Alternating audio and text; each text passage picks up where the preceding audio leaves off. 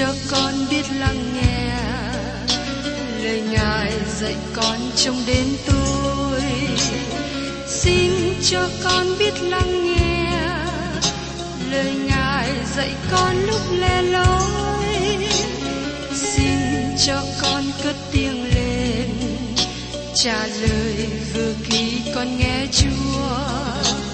Xin cho con biết ơn thương lạy Ngài, Ngài muốn con làm chi?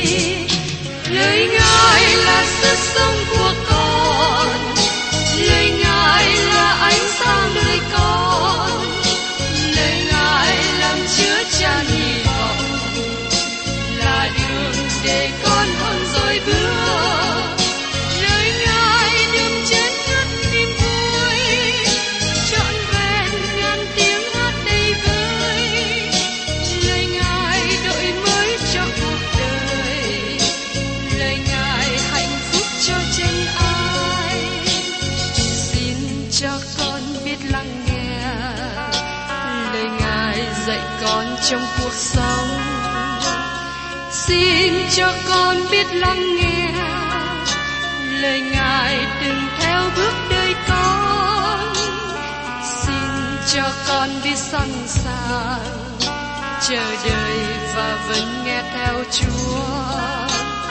Xin cho con biết sẵn sàng thực hành lời Chúa đã truyền ban.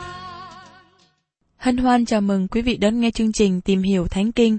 Đây là một chương trình học Kinh Thánh liên tục và hệ thống trong thời gian năm năm. Chúng ta sẽ lần lượt khảo sát từ Sáng Thế Ký cho đến Khải Huyền.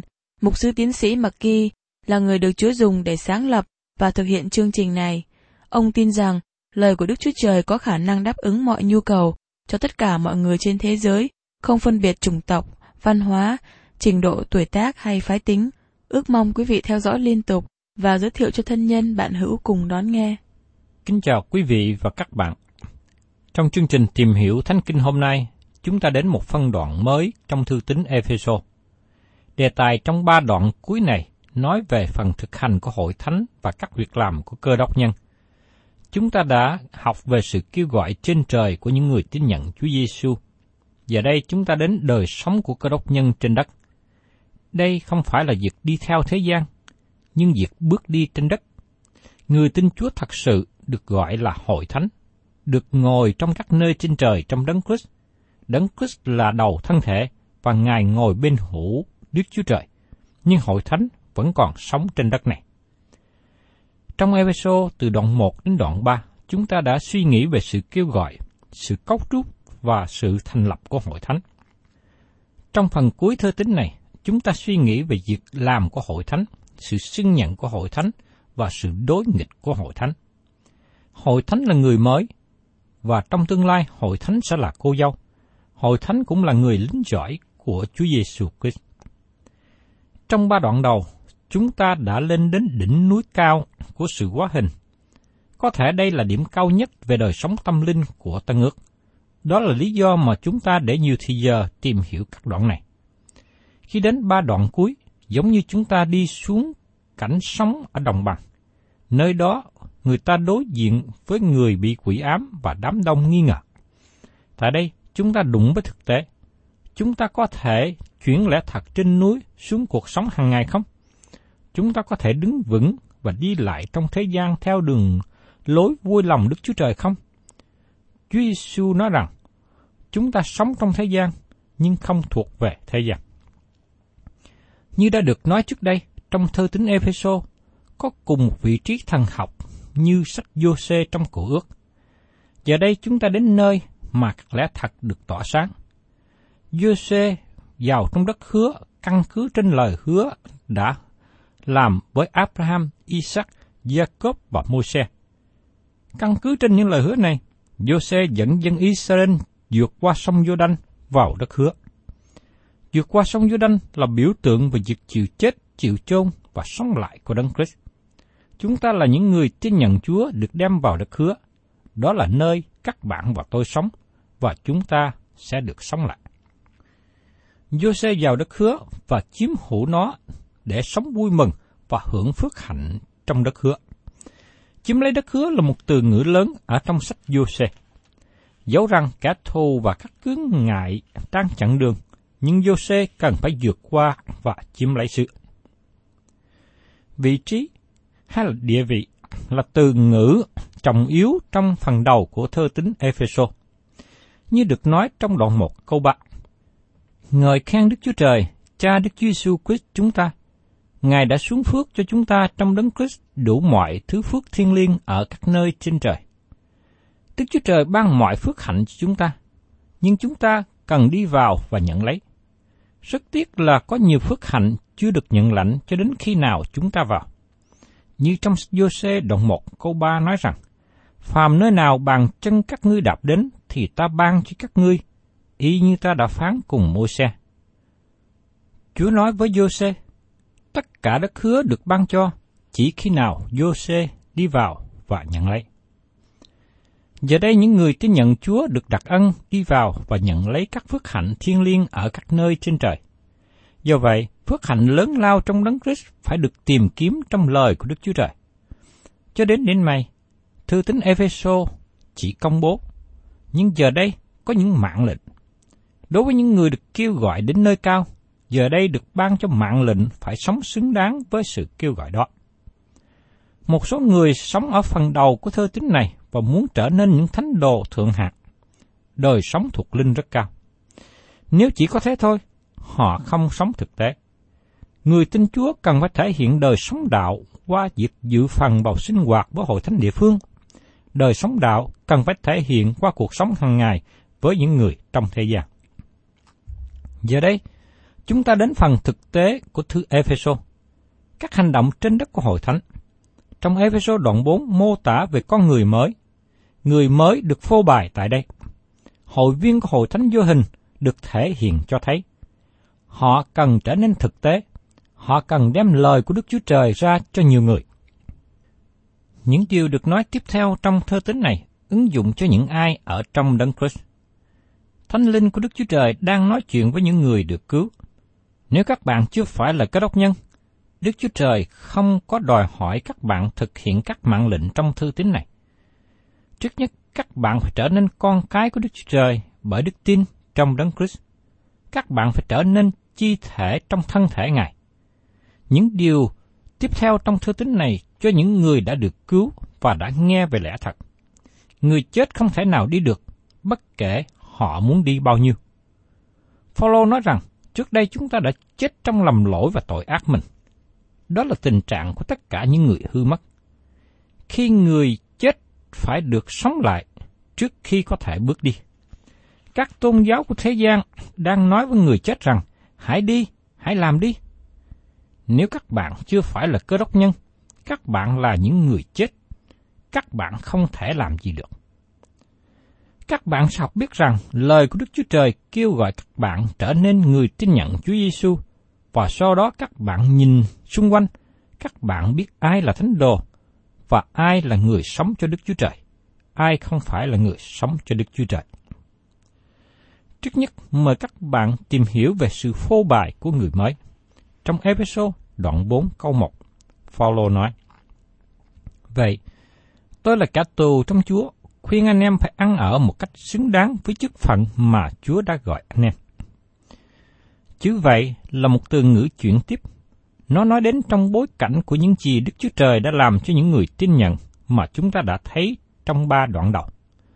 Phao-lô là kẻ tù trong Chúa. Ông trở nên tù nhân bởi vì hầu việc Chúa, bởi vị trí trong Đấng Christ. Thật là một điều rất lý thú khi Phao-lô có thể ngồi trong các nơi trên trời trong Đấng Christ và cũng có thể ngồi trong tù, bởi vì ông ta là người làm chứng về Đấng Christ cho người ngoại. Phao-lô là kẻ tù trong Chúa, khuyên anh em, hay là ông khẩn thiết kêu gọi, phải ăn ở cách xứng đáng với chức phận mà Chúa đã gọi anh em. Đây cũng là chữ nài khuyên mà chúng ta tìm thấy trong Roma đoạn mười hai câu một. Vậy, hỏi anh em, tôi lấy sự thương xót của Đức Chúa Trời khuyên anh em, hãy dâng thân thể mình làm của lễ sống và thánh, đẹp lòng Đức Chúa Trời, ấy là sự thờ phượng phải lẽ của anh em. Chúng ta cần phải ăn ở xứng đáng với sự kêu gọi của chúng ta. Chúng ta được sự kêu gọi bước đi xứng đáng với địa chỉ chúng ta có trong Đấng Christ. Phao-lô nói thêm việc này trong các phần thơ tín khác. Trong Philip đoạn một câu hai mươi bảy, duy anh em phải ăn ở cách xứng đáng với đạo tin lành của Đấng Christ, hoặc khi đến thăm anh em, hoặc khi vắng mặt, tôi cũng biết rằng anh em một lòng đứng vững, đồng tâm chống cự vì đức tin của đạo tin lành. Phàm sự chẳng để cho kẻ thù nghịch ngâm dọa mình. Và trong Cô-lô-se, đoạn một câu mười, hầu cho anh em ăn ở cách xứng đáng với Chúa, đặng đẹp lòng mọi người, nảy ra đủ các việc lành, càng thêm lên trong sự hiểu biết Đức Chúa Trời. Và trong Tê-sa-lô-ni-ca thứ nhất đoạn hai câu mười, Phao-lô nói, anh em làm chứng, Đức Chúa Trời cũng làm chứng cách ăn ở của chúng tôi đối với anh em có lòng tin, thật là thánh sạch, công bình, không chỗ trách được. Phao-lô này khuyên chúng ta bước đi cách xứng đáng với tin lành. Có thể người ta không nói với các bạn điều này, nhưng họ để ý và đánh giá các bạn có thật sự là con cái của Đức Chúa Trời bởi đức tin trong Đấng Christ hay không. Chỉ có một cách mà họ có thể nói là qua đời sống của các bạn. Chúng ta cần phải bước đi trong nơi xứng đáng. Như lời của sứ đồ Giăng nhắc nhở trong thư Giăng thứ nhất đoạn một câu bảy. Nhưng nếu chúng ta đi trong sự sáng, cũng như chính mình Ngài ở trong sự sáng, thì chúng ta giao thông cùng nhau, và quyết của Đức Chúa Giê-xu con Ngài làm sạch mọi tội chúng ta. Đi trong sự sáng, tức là bước đi trong lời của Đức Chúa Trời. Các bạn để bao nhiêu thì giờ để học hỏi lời của Đức Chúa Trời? Con cái các bạn biết cha mẹ có để thì giờ học hỏi lời Chúa hay không? Những người xung quanh cũng biết các bạn có để thì giờ học hỏi Kinh Thánh bao nhiêu. Nếu các bạn muốn bước đi trong sự thông công của Đức Chúa Trời, các bạn phải bước đi trong lời của Đức Chúa Trời. Nhiều người xung quanh các bạn ít lắng nghe các bạn nói và làm chứng, nhưng họ để ý các bạn có sống cho Chúa hay không. Đây là bài giảng sống động của Cơ Đốc nhân. Phao-lô này khuyên người Ê-phê-sô trên căn bản của sự kêu gọi của họ. Ông vừa giải thích cho họ biết rằng họ đang sống trong thời kỳ ân điển của Đức Chúa Trời, họ đang sống một thời đại mới. Và tiếp đến trong Ê-phê-sô đoạn bốn, câu hai đến câu ba. Phải khiêm nhường đến điều, mềm mại đến điều, phải nhịn nhục, lấy lòng yêu thương mà chiều nhau, dùng dây hòa bình mà giữ gìn sự hiệp một của Thánh Linh. Khiêm nhường có nghĩa là tâm thần hạ mình. Phao-lô thực hành những gì ông đã giảng. Khiêm nhường có nghĩa là đối nghịch với kiêu ngạo. Và tôi mong ước các trường Kinh Thánh ngày nay đừng cố gắng đào tạo những người giảng theo kiến thức, nhưng nên dạy cho những người trẻ bước đi trong tâm thần khiêm nhường. Nhiều năm trước đây, tôi nghe kể lại một câu chuyện xảy ra tại một hội thánh lớn. Họ muốn có một người giảng rất giỏi đến với hội thánh. Sau đó, trường Kinh Thánh cử đến một người giỏi nhất ở trong trường đến để giảng cho hội thánh. Nhưng chàng thanh niên này không có kinh nghiệm, và anh ta có đầy sự kiêu ngạo khi đến hầu việc Chúa tại một hội thánh lớn này. Khi anh đứng lên trước mặt hội chúng, anh bị sự sợ hãi. Vì thế, anh ta quên đi những điều anh đã chuẩn bị cho bài giảng. Anh đã học thuộc lòng bài giảng, và giờ đây bị quên.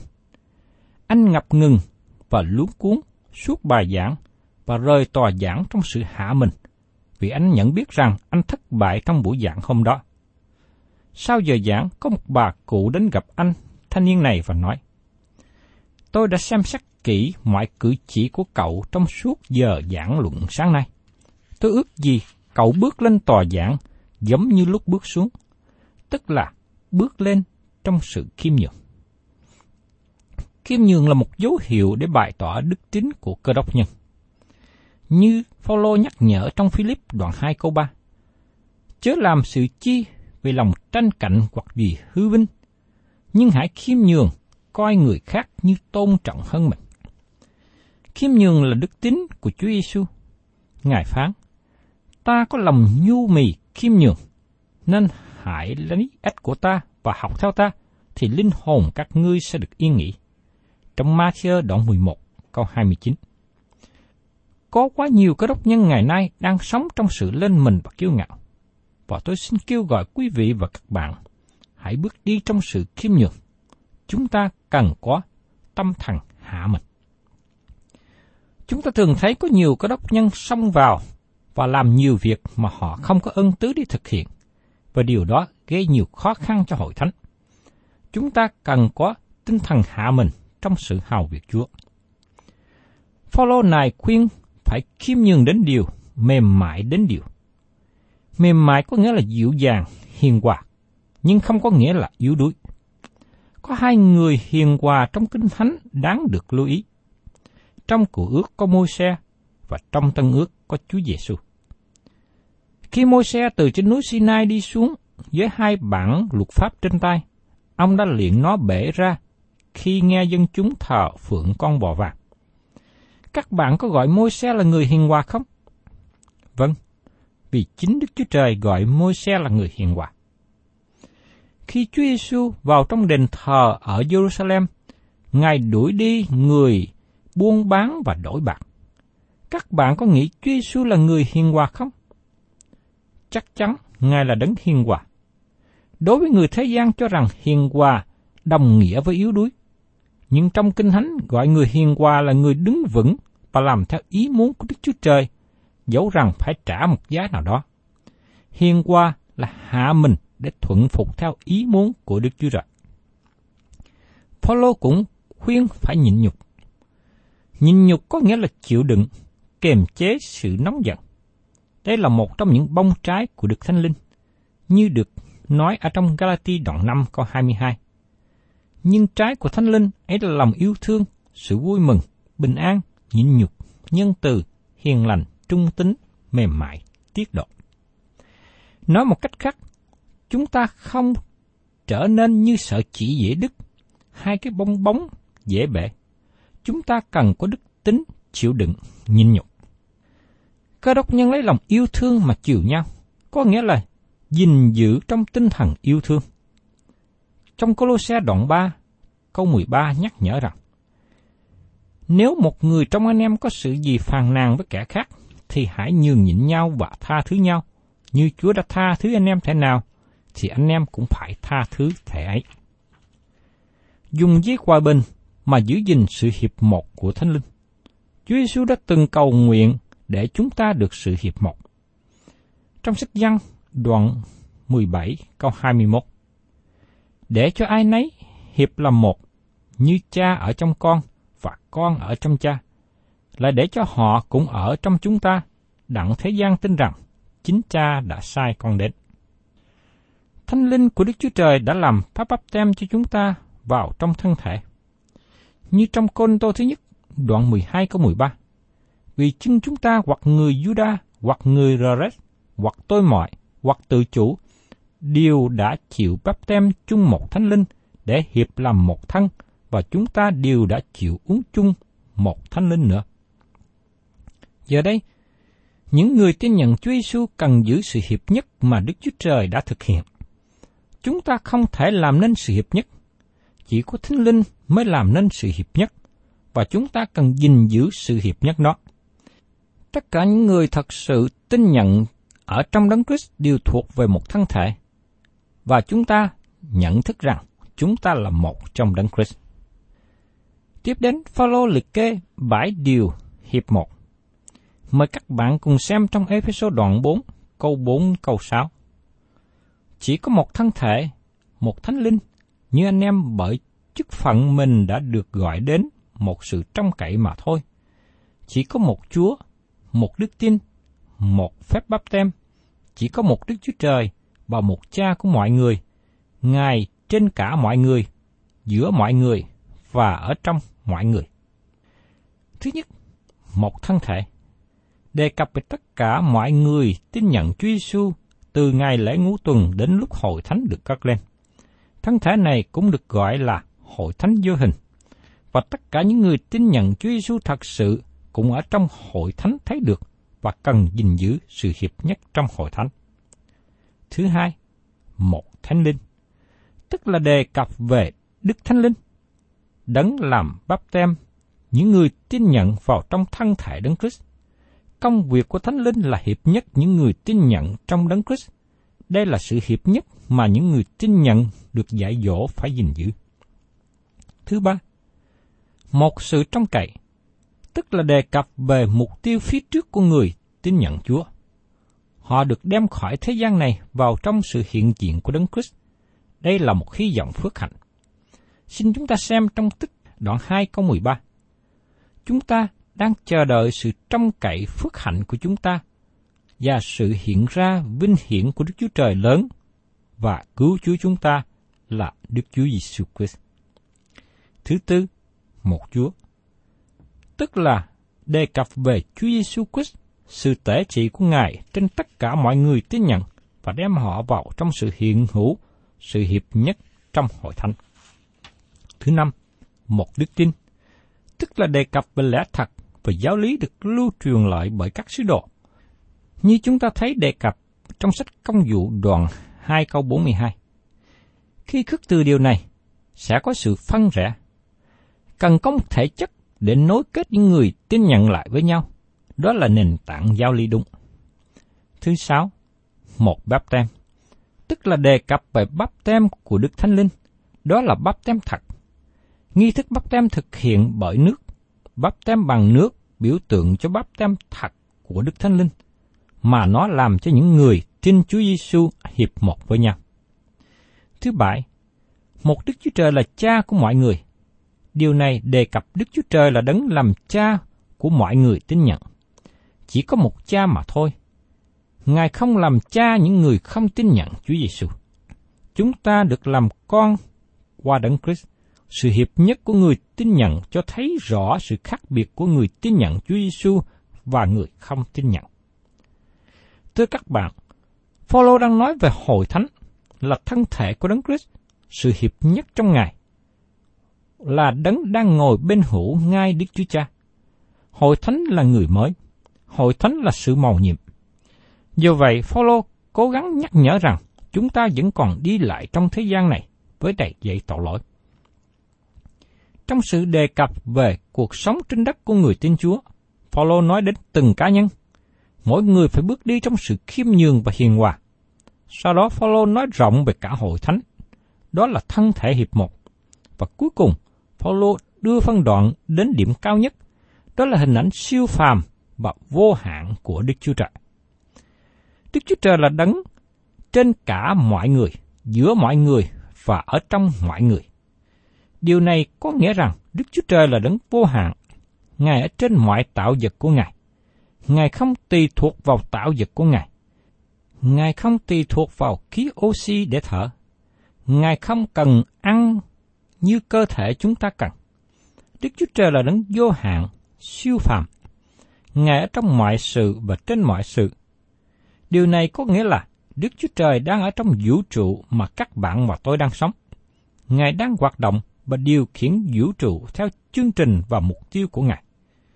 Vì thế, chúng ta cần hòa hiệp với chương trình của Đức Chúa Trời. Nhưng rất tiếc, nhiều người hiện nay không đi theo chương trình của Ngài. Con người đi theo đường sai lệch, không có sự hòa hợp với Chúa. Mỗi người cố gắng tạo ra một giọng điệu riêng, một phương cách riêng. Họ muốn tiếng nói của họ được mọi người lắng nghe và chú ý đến. Ngày nay, chúng ta nhìn thấy không có hy vọng trong thế gian. Chúng ta nhìn tương lai với sự bi quan. Giống như Simon Phêrô đi trên biển Ga-li-lê, chúng ta thấy sóng gió đang nổi lên. Nhưng vào một ngày sẽ đến, Chúa Giê-xu bước ra từ bên hữu Đức Chúa Trời. Ngài là đấng điều khiển vũ trụ. Ngài được gọi là vua của muôn vua, là chúa của muôn chúa. Ngài đưa cây phủ việc vàng lên, với bàn tay có dấu đinh. Khi đó, cả thế giới này sẽ ở trong một nhịp điệu mà thôi. Bởi vì Chúa Giê-xu là đấng siêu phàm, vô hạn. Ngài là trên cả mọi người, giữa mọi người và ở trong mọi người. Vì thế, xin các bạn đừng có bỏ cuộc hay nản lòng. Đấng điều khiển vũ trụ sẽ đến. Ngài sẽ đem tất cả chúng ta trong sự hòa hiệp. Thưa các bạn, hội thánh đang đi lại trong thế gian này giống như người mới. Vì thế, cần có sự tỏ bày ra. Hội thánh cần đến thực tế, trở nên nhân chứng và bày tỏ sự sống. Thân chào tạm biệt quý vị, và xin hẹn tái ngộ cùng quý vị trong chương trình Tìm Hiểu Thánh Kinh kỳ sau.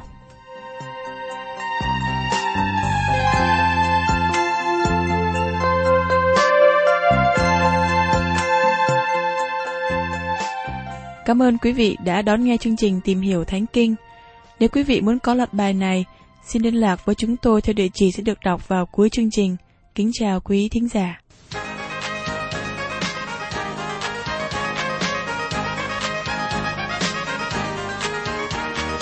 Tôi yêu đuối nhờ linh này, Giê-xu đưa đường tôi khỏi chông gai. Mỗi phút bước gần bên Chúa yêu thương, luôn mọi đường lòng ngập vui mừng không thôi. Với Chúa lòng luôn an bình, Giê-xu Christ là chân lý muôn đời. Sống với Chúa ngày đêm thỏa vui luôn. Xin Giê-xu hằng ngày đi gần bên tôi. Bao tâm tôi cuồng phong trong đời, Chúa vẫn luôn gần tôi lúc gian nan. Gánh vác hết buồn lo đắng cay tôi, không ai ngoài Ngài là đấng hằng yêu tôi.